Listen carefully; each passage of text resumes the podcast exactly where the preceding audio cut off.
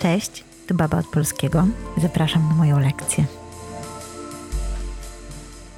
To nie, to nie było, podejrzewam, jakieś łatwe w czytaniu i zakładam, że kilka razy mieliście już ochotę zwątpić. Nie wiem, czy mówię prawdę. czy moje przeczucie się zgadza? Czy nie mieliście takiej ochoty, żeby jednak, mm, dobra, no oni, ile można się już męczyć? Już się męczycie razem z bohaterem. Nie? Ale bardziej samo przesłanie zawsze mnie bardzo, bardzo porusza.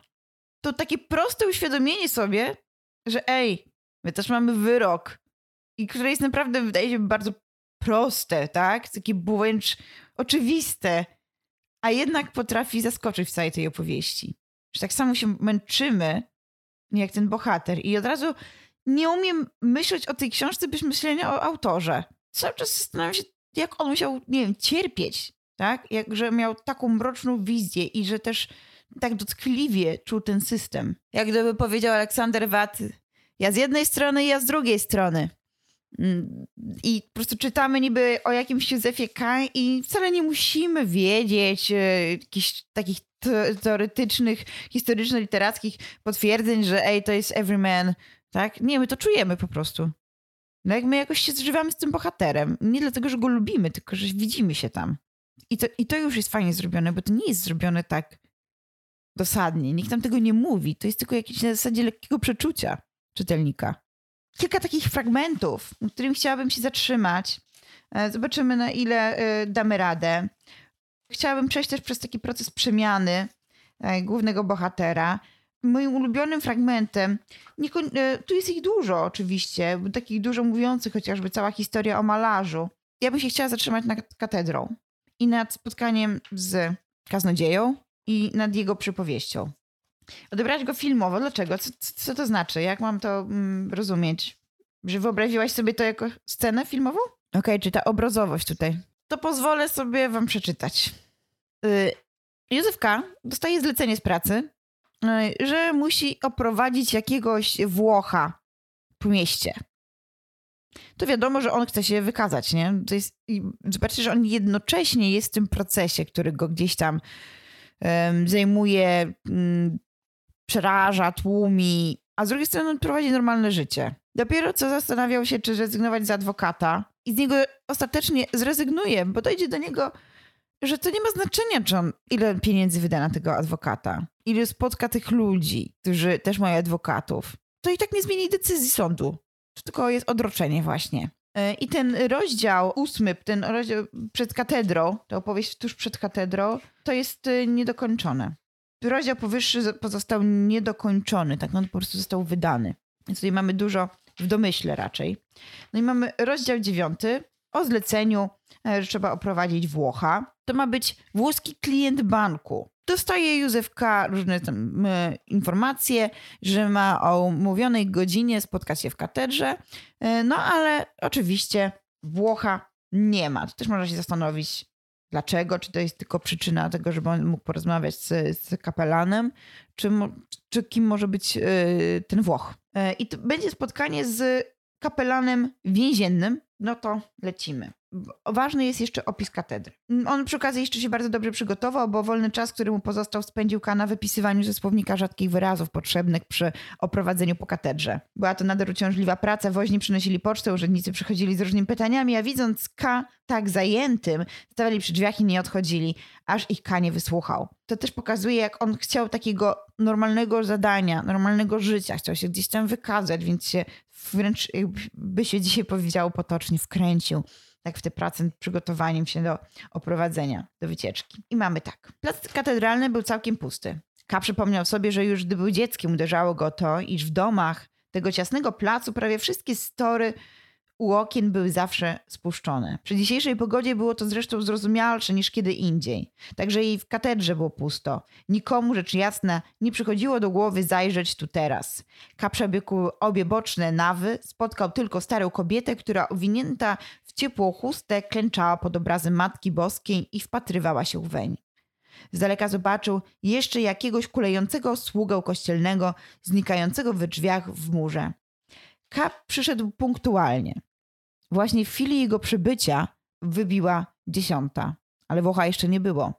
Ka wrócił do głównego wejścia, stał tam czas jakiś niezdecydowany i w deszczu okrążył potem katedrę, by zobaczyć, czy Włoch nie czeka może gdzieś przed jakimś bocznym wejściem.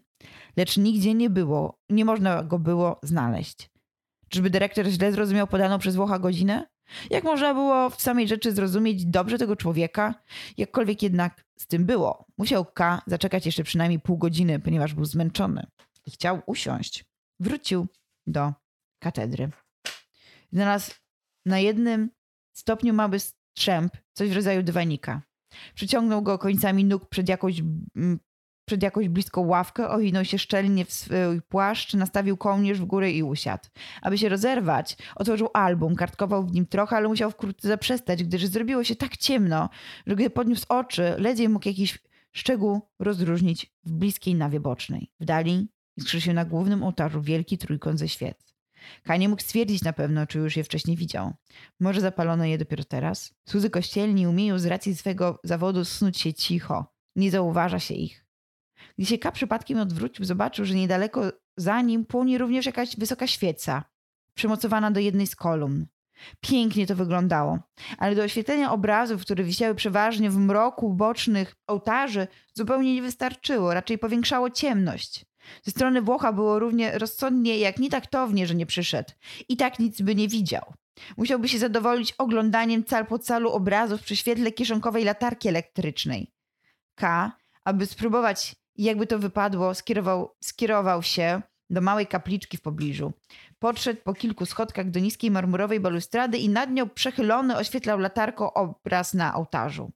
Przeszkadzało mu w patrzeniu pełga, pełgające przed nim światło wiecznej lampki. Pierwsze, co K zobaczył, a po części odgadł, był ogromny, opancerzony rycerz, wymalowany u krawędzi obrazu. Opierał się na swoim mieczu, który wbił przed sobą w nagą ziemię. Tylko tu i ówdzie ukazywało się kilka źdźbeł trawy. Zdawał się uważnie śledzić jakieś zdarzenie, które się przed nim rozgrywało. Aż dziwne było, że stał tak i nie zbliżał się. Może wyznaczono go, by stał na warcie. K, który już dawno nie widział żadnych obrazów, przyglądał się rycerzowi dłuższy czas, mimo że musiał wciąż mrugać oczami, gdyż nie znosił zielonego światła latarki. Gdy później powiódł nim po dalszych partiach obrazu, rozpoznał złożenie do grobu. W tradycyjnym ujęciu był to zresztą jakiś nowy obraz. Schował latarkę i wrócił na swoje miejsce. I tu na początku chciałabym się zatrzymać. W dobrych tekstach jest tak, a zwłaszcza w tekstach dramatycznych, taka złota zasada, że jak w pierwszej scenie widzicie strzelbę na ścianie, to wiecie, że w ostatniej ona wystrzeli. Nie byłoby chyba sensu wprowadzania tych obrazów rycerza, a później złożenia do grobu, jeżeli nie miałyby one jakiegoś znaczenia. Jak możemy za tym je czytać? Dlaczego akurat do nich podszedł K? Dlaczego miał je zobaczyć, bo Włoch nie przyszedł? Jaki tu macie pomysł nad tymi obrazami? To robimy wszystko oczywiście w domysłach, tak? Jak każda próba interpretacji, szukania przecież interpretujemy przez siebie, a z drugiej strony no, nie obchodzi nas co... No generalnie tak, jakby yy, autor usłyszał, jak czasami człowiek interpretuje, to nie, no, czasami by się pośmiał, tak? Ale naszym zadaniem jest szukanie. Szukanie jakichś symboli, odniesień, budowanie znaczeń, bo to czytelnik tworzy dzieło. Czyli rycerz byłby waleczny, tak? Wspaniały, a później śmierć, że to jest jakaś waleczność i później śmierć. Yy, jeżeli chodzi o kolorystykę, E, i nastrój tej sceny, ona jest bardzo barokowa. Też omawiamy ten proces jako odniesienie do baroku, chociaż jest to dzieło dwudziestolecia międzywojennego. Jaki może byłby związek tej sceny z barokiem? Z tym, co, jak wy macie, jaki macie obraz w głowie tego baroku? Motyw vanitas, vanitas vanitatum et omnia vanitas. Wszystko jest marnością, a jednocześnie życie ludzkie jest po prostu jednym bólem i przemija krótko. Znaczy, szybko szybko i trwa krótko. Mieliśmy to w tych krótkości żywota chociażby, nie? W tych sonetach. I takie motywy rycerza, tej ciemności, tego oświetlonego jedynie punktu, takiego mroku, że człowiek wobec potęgi, także takiej mistycznej, jest niczym. Może, wrzucam to tak wam w domyśle. To idziemy dalej. Było już prawdopodobnie zbytecznie czekać na Włocha. Ale na dworze pewnie lał ulewny deszcz, a że nie było tutaj tak zimno, jak się K obawiał, postanowił na razie zostać. W jego sąsiedztwie znajdowała się wielka ambona. Na jej małym okrągłym daszku były umieszczone na wpół leżące dwa nagie złote krzyże, które stykały się z ukośnie samymi końcami. Zewnętrzna ściana balustrady i przejście ku filarowi zdobne były w motyw zielonych liści, w które wplatały się małe aniołki, raz w ruchu, raz poczywające. Ka stanął przed amboną i badał ją ze wszystkich stron. Ciosanie kamie e, kamienia było nadzwyczaj staranne, w przestrzeni pomiędzy i poza listowiem zdawała się tkwić uwięziona i zamknięta głęboka ciemność. Ka włożył rękę w taki otwór i obmacał ostrożnie kamień. O istnieniu tej ambony nic nie wiedział. Wtem zauważył przypadkiem za najbliższym rzędem ławek jakiegoś sługę kościelnego, który stał tam w luźno wiszącym, fałdzistym, czarnym surducie, trzymając w lewej ręce tabak, tabakierkę. Ów człowiek przyglądał mu się uważnie. Czego on chce? Pomyślał K. Czy wydaje mi się podejrzany? Czy chce napiwku? To jaki on jest nieufny. Ale gdy kościelny spostrzegł, że K zwrócił na niego uwagę, wskazał ręką, między dwoma palcami trzymał jeszcze szczyptę tabaki. W jakimś nieokreślonym kierunku, a jego zachowanie się było prawie niezrozumiałe. Kaczekał jeszcze chwilę, lecz kościelny nie przestawał pokazywać czegoś ręką i potwierdzał to jeszcze, kiwając głową. Czegóż on chce u licha? spytał cicho K. Nie śmiał tu wołać, ale potem wyjął portfel i zaczął przepychać się przez następną ławkę, by dojść do tego człowieka. Ten jednak uczynił natychmiast zbraniający ruch ręką, wzruszył ramionami i pokój ściekał dalej. Zobaczcie, jaka jest nieufność, Józefa K. A co ten człowiek od niego chciał? Chciał go poczęstować tabaką. To on chciał dać. A ten uznał, że jest atakowany, że on czegoś od niego chce i że może chce pieniędzy. Nie ma w nic żadnej otwartości ten człowiek, on już nikomu nie ufa. Uważa, że każdy jest wrogiem. Ka jak dziecko naśladował jazdę na koniu. Dziecinny starzec pomyślał, ha, jego rozum starczy w sam raz tylko do służby kościelnej. Jak on przestaje zaraz, gdy ja staję, jak on śledzi, czy chce iść dalej. Widzicie, że przy okazji go e, tutaj e, mm, ocenił od razu. Bardzo negatywnie. Z uśmiechem szedł K za starcem przez boczną nawę prawie aż do samego wielkiego ołtarza. Stary nie przestawał na coś wskazywać, ale K umyślnie się nie odwracał. Wskazywanie nie miało nic innego na celu, jak odwieźć go od śladu starca. W końcu rzeczywiście poniechał go. Nie chciał go za to trwożyć. Nie chciał także spłoszyć tego zjawiska na wypadek, gdyby Włoch miał jeszcze przyjść. Gdy wszedł do nawy głównej, by odszukać miejsce, na którym zostawił album, zauważył przy jednej kolumnie, prawie przytykającej do stali, przytykającej do stal małą boczną ambonę, całkiem prostą, wykutą e, w gołym, biało, białawym kamieniu. Nieźle, zobaczcie, cała katedra była ciemna, był mrok, było czarno. A tutaj mamy biało, biały kamień. Była tak mała, że z daleka wyglądała jak pusta jeszcze wnęka, przeznaczona na ustawienie figury świętego. Kaznodziej na pewno nie mógł nawet na krok cofnąć się w głąb od poręczy. Ponadto kamienne sklepienie ambony zaczynało się niezwykle nisko. Znosiło się ku górze, wprawdzie bez e, wszelkich ozdób, ale za to ze sterczącym w dół nawisem. Także człowiek średniego wzrostu nie mógłby się tam wyprostować, tylko musiał stale wychylać się przez balustradę. To też ciekawe. To nieustanne takie wygięcie się, tak? Wychylanie do tego wiernego, że tak po niego sięgasz. To wszystko było jakby wymyślone ku udręce kaznodziei i trudno było zrozumieć, do czego używało się tej kazalnicy, skoro była przecież do dyspozycji druga, wielka i tak artystycznie ozdobiona. Ken nie zwróciłby nawet uwagi na, tako, na tę małą ambonę, gdyby na górze nie była utwierdzona lampa, jak, e, jaką się zwykle przygotowuje tuż przed kazaniem. Czy miało się teraz może odbyć kazanie? W pustym kościele? Kaka patrzył w dół na schodki, które przytulone do kolumny prowadziły na ambonę i były tak wąskie, jakby służyły nie dla ludzi, tylko do ozdoby kolumny ale na dole przy ambonie K, uśmiech... E, K uśmiechnął się zdumiony, stał rzeczywiście duchowny. Trzymał rękę na poręczy, gotowy do wejścia na górę i patrzył na K. Potem skinął całkiem lekko głową, na co K się przeżegnał i, przeklął, i przykląkł, co już przedtem powinien był zrobić. Ksiądz wziął mały rozpęd i wbiegł drobnymi, prędkimi krokami na ambonę. Rzeczywiście miało się zacząć kazanie? Więc może kościelny nie był tak całkiem obrany z rozumu i chciał go zapędzić do kaznodziei, co zresztą w tak pustym kościele było rzeczywiście konieczne. Zresztą znajdowała się jeszcze gdzieś przed obrazem Matki Boskiej stara kobieta, która także powinna była przyjść. A jeśli miało już być kazanie, dlaczego nie zaintonowały organy przygrywki, ale organy milczały, wysoko połyskując tylko blado w mroku. Ka zastanawiał się, czy nie powinien teraz czym prędzej się oddalić. Jeśli tego teraz nie zrobi, nie ma żadnych widoków, by mógł tu zrobić, to zrobić podczas kazania. Musiałby potem pozostać do końca. W biurze stracił już tyle czasu, od dawna nie był zobowiązany czekać na Włocha. Popatrzył na zegarek, była 11, ale czy rzeczywiście mogło odbyć się kazanie? Czeka mógł sam jeden reprezentować parafię? Jak to? A gdyby był cudzoziemcem, który chce tylko zwiedzić kościół? Samej rzeczy nie był niczym innym. Było nonsensem przypuszczać, że miano wygłosić kazanie teraz o godzinie 11 w dzień powszedni w najokropniejszą pogodę. Ksiądz niewątpliwie księdzem był, e, ten młody mężczyzna z gładko ogoloną chmurną twarzą. Widocznie szedł na górę tylko w tym celu, by skasić lampę, którą przed pomyłkę zapalono. Ale nie.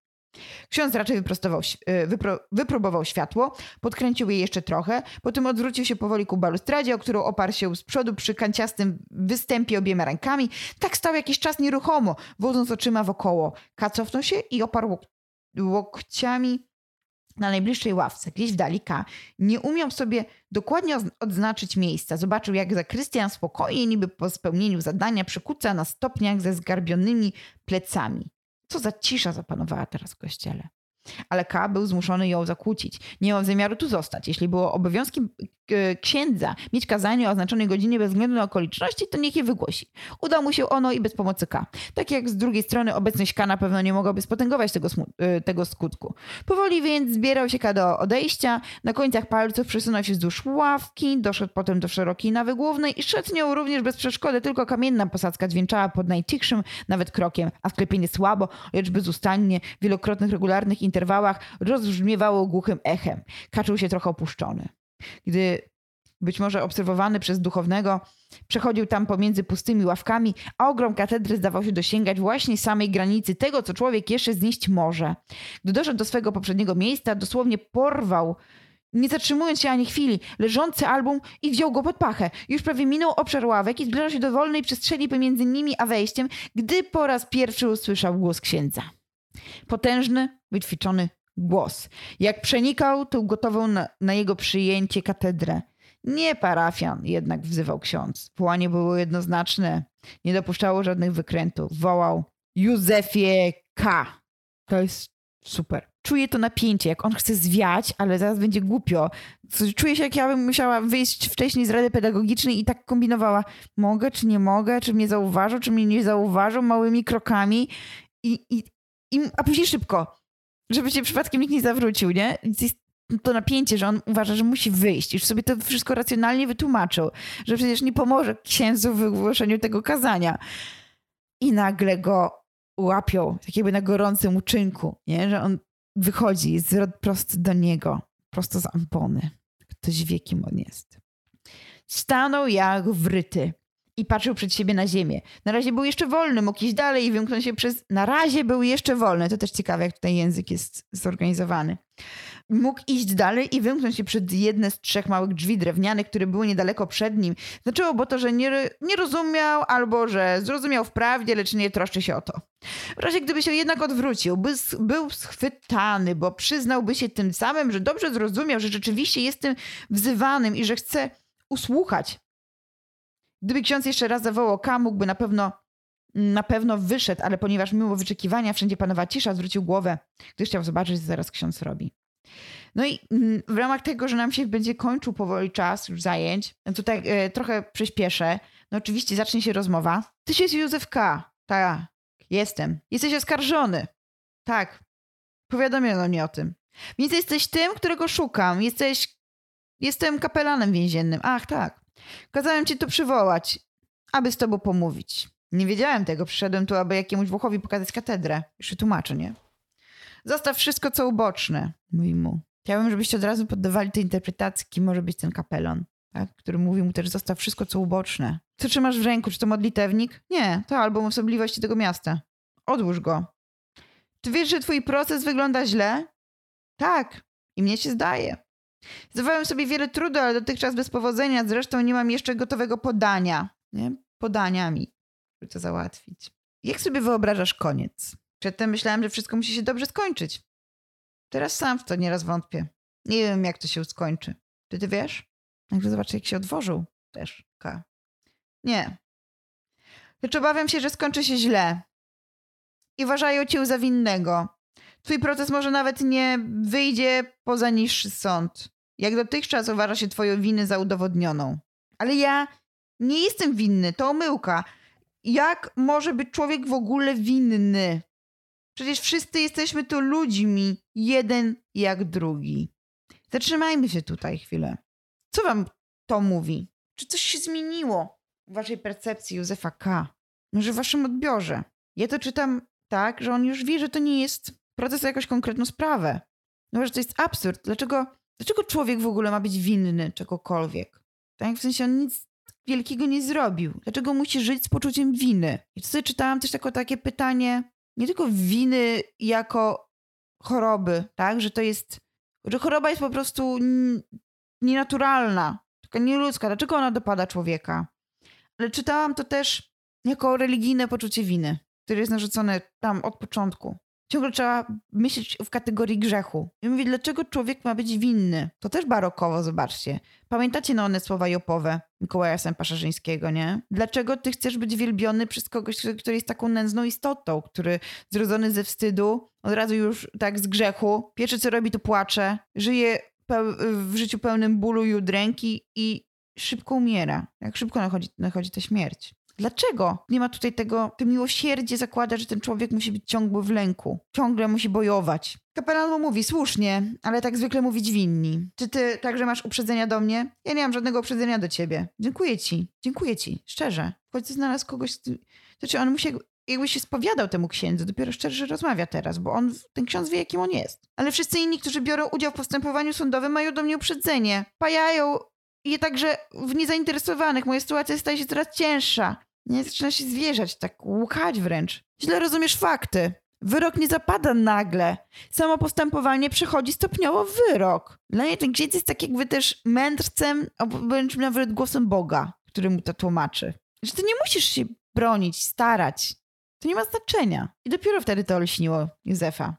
Więc to tak, chcę jeszcze szukać pomocy. Są jeszcze pewne możliwości, których nie, nie wykorzystałem, nie wyzyskałem. Szukasz za wiele opcji pomocy, powiedział ksiądz. A zwłaszcza u kobiet. Czy nie widzisz, że to nie jest prawdziwa pomoc? Nieraz i nawet często mógłbym ci przyznać rację, ale nie zawsze. Kobiety mają wielką moc.